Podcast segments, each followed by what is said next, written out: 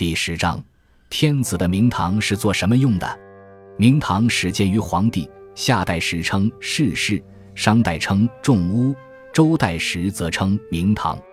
它是一种以宗教为中心，即祭祀、布政、教化功能为一体综合性场所。因为没有相应资料留下，汉代时的人们已经只闻其名，而不知其具体形貌了。汉武帝时曾想建造一个，无奈不知其外形，而是按照一个方式的猜测造了一个。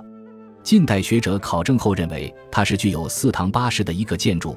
天子按月顺赐于四堂八室之内，按每月不同的政务要求，向诸侯及臣下颁布政令或者进行祭祀。明堂是一个政教合一性质的意识形态化的建筑，标志着古代宗教的最高水平。周代之后，随着社会的发展，政治与宗教开始渐次分离，明堂逐渐边缘化乃至废弃。但后世帝王因崇尚上古之风，自汉武帝往下，历代帝王多在近郊建立明堂，以示效法古制。